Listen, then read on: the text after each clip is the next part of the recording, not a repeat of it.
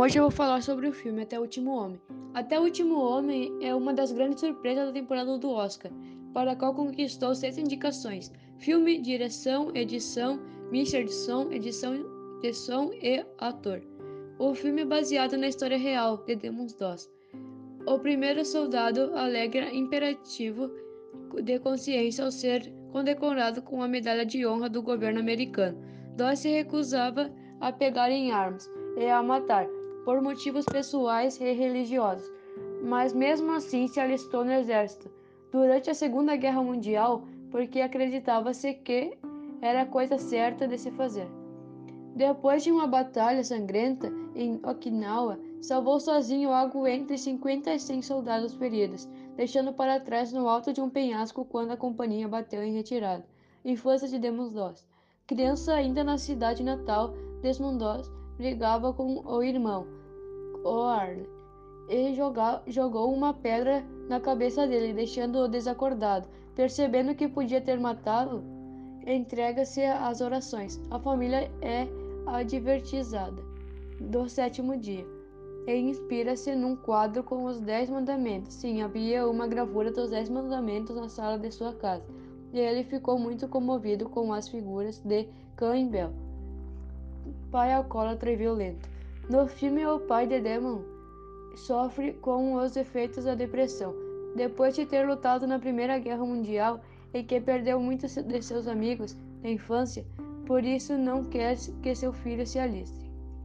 Na verdade, o carpinteiro Win Thomas Dawes nunca chegou a ir ao campo de batalha, portanto não sofria de estresse pós-trauma, mas ele realmente tinha problemas com o álcool a razão para não pegar arma. Até o último homem, Desmond, segue seus princípios religiosos, mas também pessoal, para se recusar a pegar em armas e matar. Num flashback, ele vê o pai batendo na mãe com uma arma na mão. Desmond interfere, toma o revólver e aponta para o pai. Na realidade, o pai de Desmond puxa o, o o revólver em uma briga com o cunhado de sua mulher, mas Dedé não o convenceu a entregar a arma, que ele pediu para o filho jogar no rio, o que ele fez. Namoro e casamento com Dory. No filme, Desmond conhece Dory, uma enfermeira quando doa sangue no hospital depois de ajudar um acidentado, mas no, no fim do exame, no fim, exatamente depois de ele ajudar um acidentado, os dois, os dois começam a namorar e continuam mesmo depois de Edward se disse alistar, planejando em se casar antes de ser mandado para a guerra. Em um dia de folga é, é negado e o casamento é adiado por algumas semanas. As dificuldades no treinamento.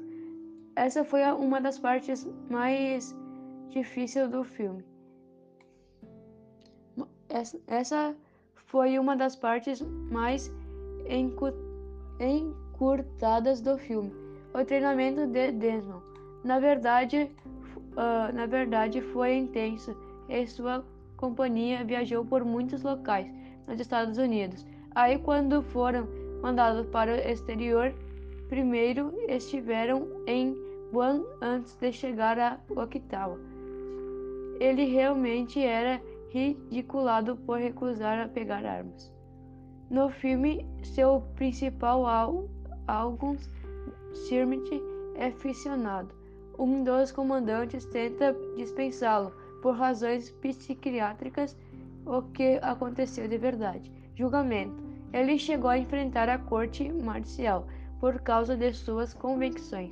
Como no longa, em Até o Último Homem, seu pai pede ajuda a um antigo companheiro da Primeira Guerra Mundial, hoje em posição de comandante para livrar o filho da prisão. E como costuma-se no cinema, a carta chega no último minuto.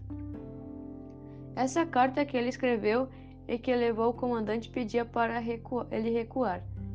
A Batalha de Okinawa. Desmond e sua companhia passaram por outras batalhas antes de em Okinawa. A Batalha de Okinawa foi a mais sangrenta, sangrenta do conflito no Pacífico, matando mais de 80 mil soldados.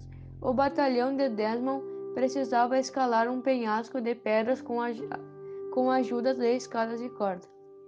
Des, desarmado, ele corria para ajudar os feridos sem nenhuma identificação, porque os médicos eram alvo dos japoneses. Incansável, ele vai conquistando o respeito de seus companheiros, inclusive o principal bully. No treinamento, o salvamento. Cercando, cercados pelos japoneses, os americanos precisavam bater em retirada. Desmond Doss fica para trás resgatando os feridos. Por um período entre 10 e 12 horas. Ele falava: Deus, me ajuda, só mais um. Ele repete como relatou mais tarde. Sob a mira de atiradores no exército inimigo, ele arrasta cada ferido para a beira do penhasco e depois os baixa um a um, com o auxílio de uma corda, como aconteceu de verdade. A única diferença em relação à realidade é que depois de algumas horas, seus companheiros lá embaixo enviam reforço no longa metragem e se perdem nas cavernas do exército japonês, usava para esconder seus homens e chegar a ajudar um soldado inimigo. Os relatos de quantos homens ele salvou variam. Desmond achava que foi entre 50 e seus companheiros mais de 100, então eles chegaram a concordar no número de 75.